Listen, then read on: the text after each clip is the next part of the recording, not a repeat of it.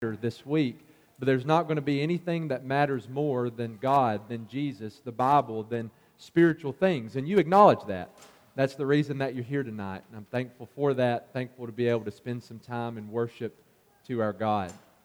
We're continuing our study throughout the Gospel of Mark. So if you'd like to turn there with me, we're going to be in Mark, the seventh chapter. If you want to turn there, Mark chapter 7, we're going to be reading from the section of Scripture that was so well read for us just a few minutes ago. This is verses 24 through 30 of Mark chapter 7. If you'd like to turn there with me, Mark chapter 7, verses 24 through 30.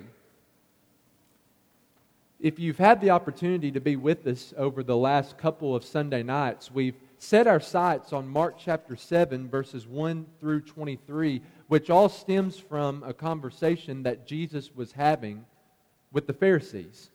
The Pharisees were trying to confront Jesus. They were gathering to Jesus at the very beginning of the chapter to point their fingers at him. Why are you allowing your disciples to break our traditions?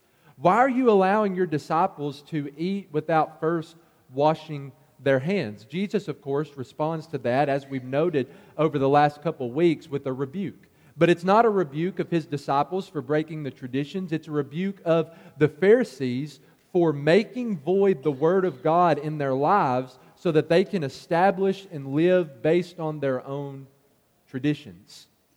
Whenever the Pharisees fade out of the picture, Jesus is left with a large group of people standing in front of him that he wants to teach. More than likely, this crowd of people saw the exchange between him and the Pharisees. They saw what was going on. They had questions, they had concerns. So Jesus wants to meet that. Then it narrows a little bit more just a few verses later, just Jesus and his disciples in a very private setting inside of a house. Jesus wants to make the same point about what defiles a person. He says it's not what you put into your body that defiles you. It's not the food that you eat that makes you unclean. But what defiles you, Jesus teaches, is the sin that comes out of your body which originates in your heart. You're not unclean because of what you put into your body, you're unclean because of the sin that comes out of your body. And you remember that really important note that Mark gives us in verse number 19 of Mark chapter 7 that in that statement, Jesus declared all foods as clean. We said last week the Jews had all of these rules according to the book of Leviticus about foods they could eat and foods they couldn't eat foods that were clean and foods that were unclean, as Jesus is inaugurating a new covenant according to and in fulfillment of the promise in Jeremiah chapter 31, he declares all food as clean. So it seems like to me, whenever we look at the first 23 verses of Mark chapter 7, Jesus is eliminating a distinction that the Jews made between clean and unclean foods. And I think that's there for a reason because it leads to something that's even more important. It leads to something that's even more significant. Beginning in Mark chapter 7 and verse 24, all the way to Mark chapter 8 and verse 10, Jesus eliminates the distinction that the Jews made between clean and unclean people. Of course, the Jews viewed themselves as being God's people. They were the ones who were pure. They were the ones who were clean and holy and righteous. If you weren't a Jew, that meant you were a Gentile. And if you were a Gentile, you weren't worth the dirt you were standing on. You couldn't be as holy as God's people. You can't be clean and pure like the Jews can. In the Jews' mind, they were clean because of their ethnicity, and the Gentiles were unclean. Well, in Mark chapter 7 and verse 24, Jesus enters into Gentile country.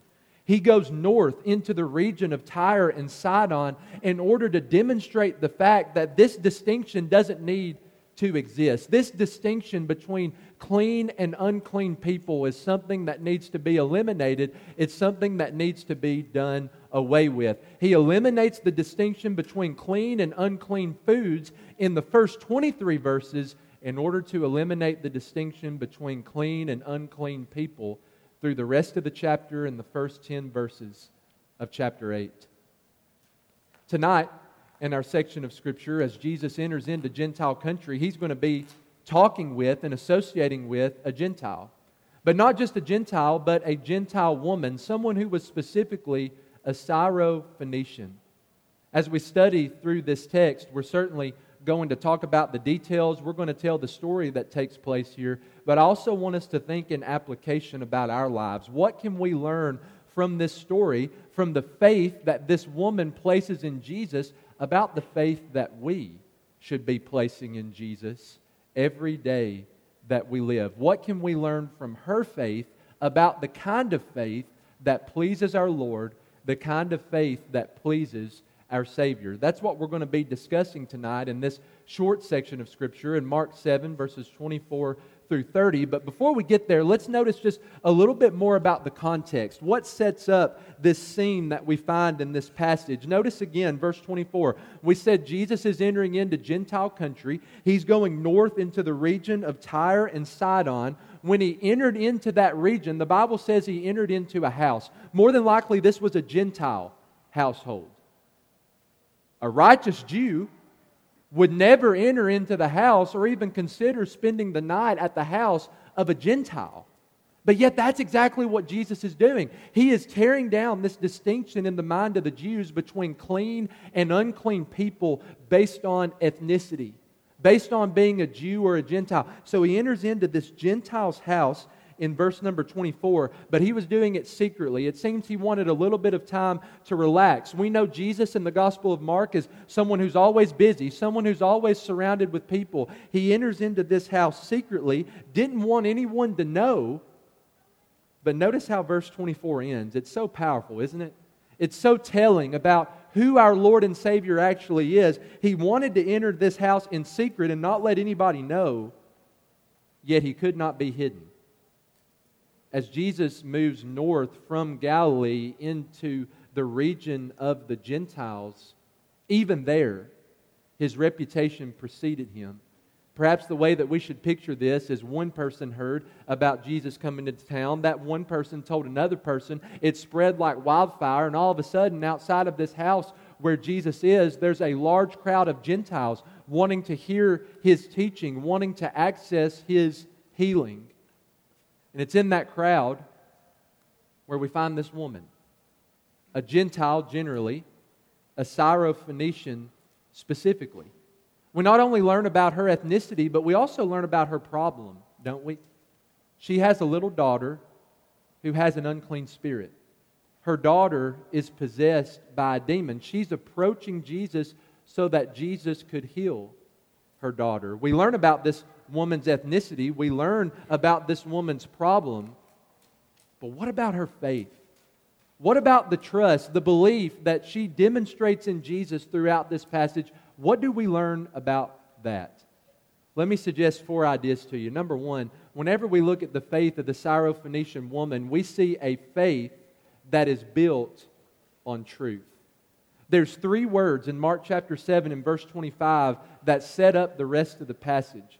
If these three words didn't exist in verse 25, then the rest of the story wouldn't exist down to verse 30. Notice about midway through the verse, this is Mark chapter 7 and verse 25.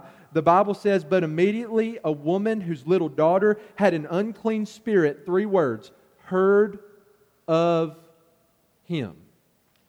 This woman heard about Jesus. She heard about who Jesus was. She heard about what Jesus was capable of, and that's why she's coming before him. That's why she's falling down at his feet, begging and pleading him to heal her daughter. We don't know exactly what this woman heard about Jesus. Of course, we can speculate. Maybe she heard some of the things we've studied together in the Gospel of Mark. Maybe she heard about how this man fed more than 5,000 people with only five loaves and two fish. Maybe she heard about all of those different times when big crowds would gather to Jesus and they had all kinds of illnesses and diseases, and many of them were possessed by demons, and Jesus healed every single one of them. Maybe she heard about the paralyzed man who was let down through a hole in the roof that had been dug out in the city of Capernaum, how Jesus told him, Rise, take up your bed and walk, and that's exactly what he did. Maybe she heard about how Jesus had brought another daughter, a 12 year old daughter, back to life. how he raised her from the dead. Maybe she heard about how, in almost that same moment, Jesus healed a woman who had had a bleeding disorder for 12 years. Maybe she heard about the last time that Jesus entered into Gentile country, into the region of the Gerasenes, and he cast out a legion of demons from an individual. Remember, the demons went into the swine, and the swine ran down the hill and drowned in the Sea of Galilee. There's so many things that she could have heard of. Whatever she hears motivates her. She heard about Jesus, heard about who Jesus was, and as a result comes and falls down at his feet. She had a faith that was built on truth, a faith that was built on the truth of who Jesus was and what Jesus was capable of doing. What about us? What about your faith? What about my faith? Is it a faith that is built on truth? I remember one time I was having a conversation with some Mormon missionaries. And we were talking about the Book of Mormon. You know, alongside of the Bible, the Mormons have several other books that they add to their canon that they view as being just as important and just as inspired as the Bible is. And so they were telling me about the Book of Mormon, and they were telling me that I need to read it, which I've read the majority of it, and they were telling me that I needed to believe what the Book of Mormon says and live my life based on that book. So I asked them a question why do you believe that book's true? Why are you placing your faith in the Book of Mormon like you would place your faith in the Bible? You know what they told me? Well, we prayed about it, and we just have really good feelings about it. Whenever we read it, it, it makes us happy and we've had good experiences with it in the past whenever we read it we just we just feel like it makes a tremendous difference in our lives can you see the problem with that they're placing their faith on this book. Why? Because of feelings, because of emotions, because of experiences. And that's what we see so often whenever we look into the religious world, or maybe when we look in our own lives. People build their faith based on feelings based on emotions, based on what they feel in their hearts. When the Bible says that the, the heart is sick, who can understand it? He who follows his heart is going to walk down a difficult path. The book of Proverbs tells us a couple of different times. People place their faith in what we talked about a couple weeks ago tradition. The way that it's always been. This is what my parents have always believed, or this is what my grandparents did. People place their faith in what a preacher says or what a religious group teaches if we want to be like the Syrophoenician woman, if we want to have that kind of faith, then we have to have a faith that is built on truth, a faith that is built on the words that God has delivered to us in the pages of this book. Romans chapter 10 and verse 17, you've heard this verse before. It says, So faith comes from hearing, and hearing through the word of Christ. Notice that faith doesn't come from feeling, faith doesn't come from experience. Faith doesn't come from tradition or this is the way that it's always been done. Faith comes through hearing the Word of God, the Word of Christ. If we're going to have a kind of faith that pleases God, the kind of faith that Jesus wants us to have, then it has to be built on the solid foundation of what He's, re- what he's delivered to us in the pages of this book. Once we place our faith on that solid foundation, then we can build up. Then we can start to add more to it. Number two, the Syrophoenician woman, her faith was a faith of persistence. We learn that in Mark chapter 7, verses 26 through 28. The Bible says, as the Syrophoenician woman heard about Jesus in verse 25, she came and fell down at his feet in verse 25. Verse 26 says, Now the woman was a Gentile, a Syrophoenician by birth, and she begged him to cast out the demon from her daughter. The way that that phrase is constructed in Greek, she begged him, it wasn't just a one time thing. She's not just coming to Jesus, begging him. Jesus says no. She walks away with her shoulders slouched. This was something she did persistently. This is something she did continually. She was begging him and begging him and begging him to help. We go to Matthew's account in Matthew chapter 15. Matthew says that at first Jesus was ignoring her. So you know what she did? She started on Jesus' disciples. Started begging them, please do something about this. Please do something with my daughter who is possessed by this demon. She begged the disciples to do something to the point that they ended up coming to Jesus saying, Send this woman away. She won't stop begging. She won't stop crying out to us. You need to send her away. As she presents her request to Jesus, it was a request not only of urgency, but a request of persistence. Not just a one timer, but something she did over and over and over again as she fell down at Jesus' feet. We find how Jesus eventually responds to her in verse number 27. Jesus said to her, Let the children be fed first, for it's not right to take the children's bread and throw it to the dogs. What does Jesus mean by that? What is Jesus telling her there?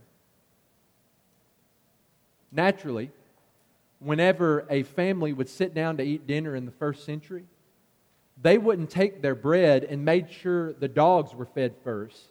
They would make sure the children were fed first. Back in this time, they didn't view dogs the same way that we do. In our culture, dogs are what? They're cute, cuddly, they're pets. They basically become a part of the family. It's not the way that it was in the first century. Dogs were dirty and nasty. They lived on the streets. They ate garbage. And so, when you're going to sit down to eat dinner, especially when the majority of families in the first century world would have struggled to have bread in the first place, you're not going to take the bread and throw it to these filthy dogs. You're going to make sure that the children have enough bread first. Then, if you have some left over, you might consider giving it to the dogs. What does Jesus mean by that? I believe that Jesus is using that idea to present an illustration of what his ministry is and who his ministry is for. The children representing the Jews, the dogs representing the Gentiles. Jews oftentimes called Gentiles dogs. That's a, a term that they oftentimes use to, to describe and to throw down the Gentile. Well, you're just a dog. Jesus says, when it comes to my ministry, I'm here for the children first. I'm here for the Jews first. They have to be fed. And then, whenever they're fed, I can move on to people like you people who are the equivalent of a dog. Now, go a little bit deeper. What does Jesus mean by that? He presents the same, the same order as Paul does in Romans 1 and verse 16 that the gospel was to the Jew first and also to the Greek. But what does Jesus mean by saying this? It sounds kind of harsh, doesn't it? Jesus goes into this house in secrecy, not wanting anyone to know. But then this woman shows up, probably with a large crowd of people. She's begging him. She won't be quiet. He's ignoring her at first. Then he the lady starts to annoy his disciples, it seems that Jesus gets a little bit annoyed and says, Well, you're just a dog. I'm only here for the children. I'm not here for you. Well, while Jesus was a human and Jesus did experience human emotions, I don't think that Jesus means these words in that way. I think as the master teacher, Jesus was playing devil's advocate. Jesus was intentionally being provocative. He was talking to her like any other Jewish rabbi would talk to her in order to pull out and to draw out this faithful and persistent response. How did the Jews view the, the Gentiles? They're unclean, they're filthy, they're impure, they're dirty. Jesus wants to break down that distinction. Jesus wants to show them by drawing out this faithful and persistent response from this Gentile woman that that's not the case. Gentiles can be righteous too. Gentiles can demonstrate faith too. I don't think that Jesus is sinning against this lady, as people oftentimes say. I don't think that Jesus is insulting this woman. I think he's intentionally being provocative to draw out a faithful response from her so that Jews can see, oh, maybe maybe this distinction between clean and unclean people shouldn't exist. Yet it comes off rather harsh. Even though Jesus speaks to her in that way, she wasn't deterred from her mission. She continued to be persistent. When Jesus speaks to her in that way, she doesn't walk away with her tail tucked. She doesn't walk away offended. But instead, she gives, gives an amazing response of humility that we're going to talk about more in just a few minutes.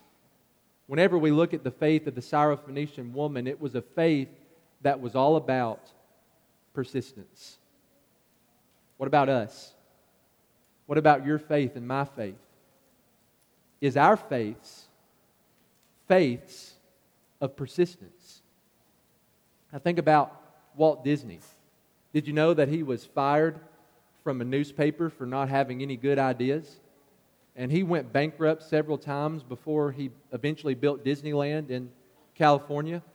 Michael Jordan, the greatest basketball player of all time. Anybody want to debate that? Well, we can talk about that after services. Michael Jordan, the greatest basketball player of all time, didn't make the varsity team his sophomore year of high school. But yet we see what he came out to be. Beethoven's teacher called him a horrible composer whenever he was first learning to play the piano. Winston Churchill failed the sixth grade three times. He had to retake that math class three times before he finally passed it, and he wasn't prime minister until the age 62. Henry Ford, kind of like Walt Disney, went bankrupt several times before he built his empire, the Ford Motor Company, and then went on to experience a lot of success. These individuals, these men, ran into obstacles. There were bumps along the way, but they didn't give up. They continued in persistence, and because they continued in persistence, good things happened. Persistence can be so helpful to us in a lot of different areas of our lives, especially when it comes to our relationships with God, especially when it comes to spiritual things. Have you ever been here before?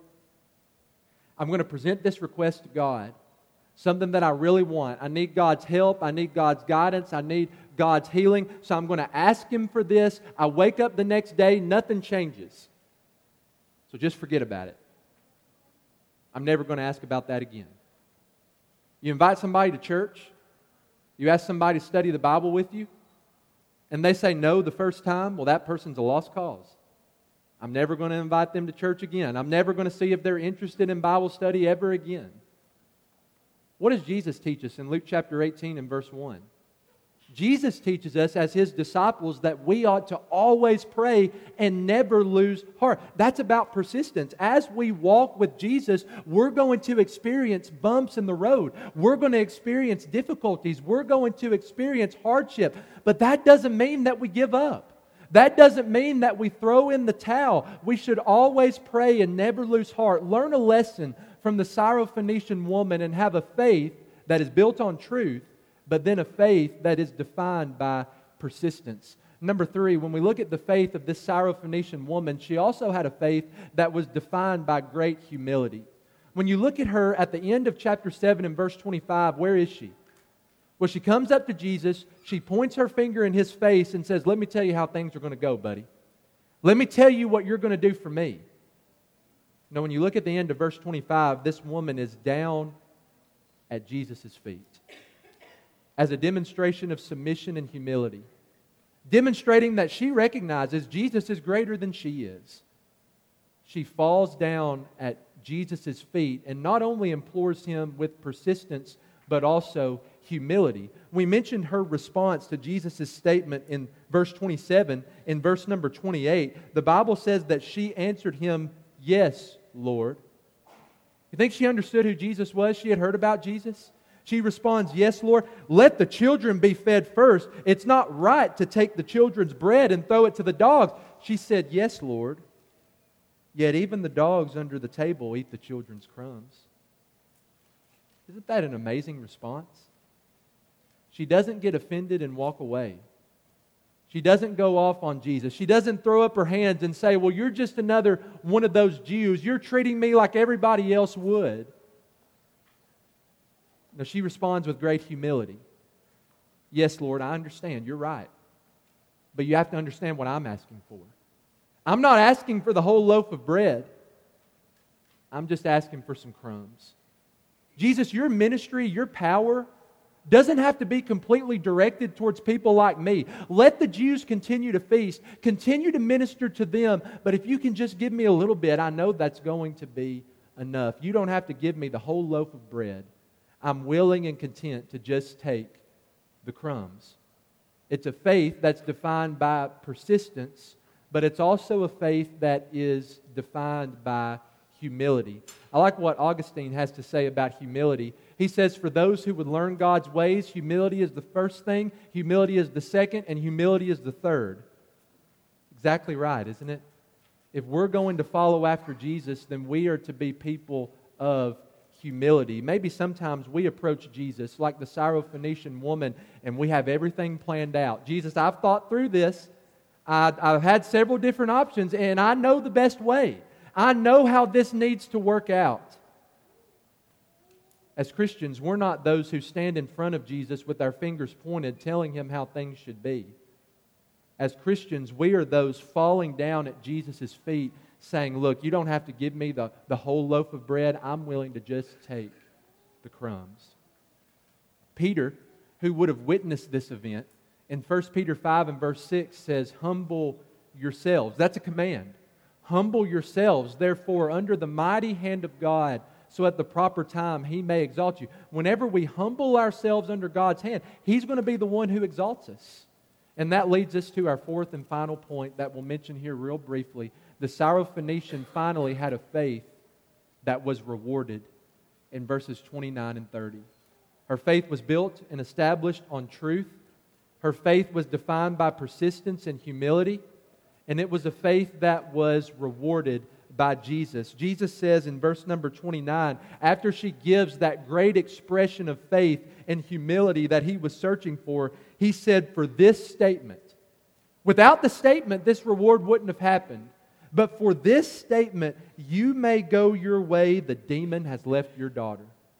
Go back home, go back to your daughter. She is completely healed. I don't know about you, but I might have wanted to take Jesus by the hand and lead him back to the house, let him take care of it there. But that's not what she did. She went back to the house, probably like she left her daughter. The daughter was lying in the bed, but this time there was something different. The demon was gone.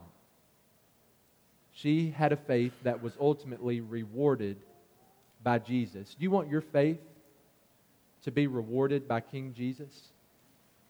Build your faith on the truth, the solid foundation of what God has revealed to us in the pages of His Word. Have a faith of persistence, a faith that refuses to give up whenever things get difficult and obstacles get in the way. Have a faith that's defined by humility. Humble yourselves under the mighty hand of God. And what happens when that takes place? So that he may exalt you. Hebrews chapter 11 and verse 6. Without faith, it's impossible to please him. For whoever, whoever would draw near to God must believe that he exists and that he what?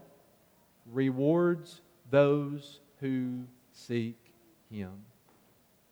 So, what can we do this week to have the faith of a Syrophoenician woman? What can we do this week to build our faith on truth? Maybe we need to spend some time in Bible study and devotion. Maybe we need to spend some time in Bible reading, meditating, and reflection. What can we do this week to make sure that our faith is defined by persistence? If something difficult were to happen this week, would you continue to put one foot in front of the other? Would you continue in persistence? What can we do to make sure that would take place? What can we do this week to have a faith that's defined by humility? That it's not all about me, but I'm going to be the one falling down at Jesus' feet, content with the crumbs. What can we do this week to make sure that one day our faith is going to be rewarded by hearing, Well done, my good and faithful servant, enter into the joy of your Lord? If we can help you tonight to have the faith of a Syrophoenician woman, we would love to do that as together we stand and sing our invitation song.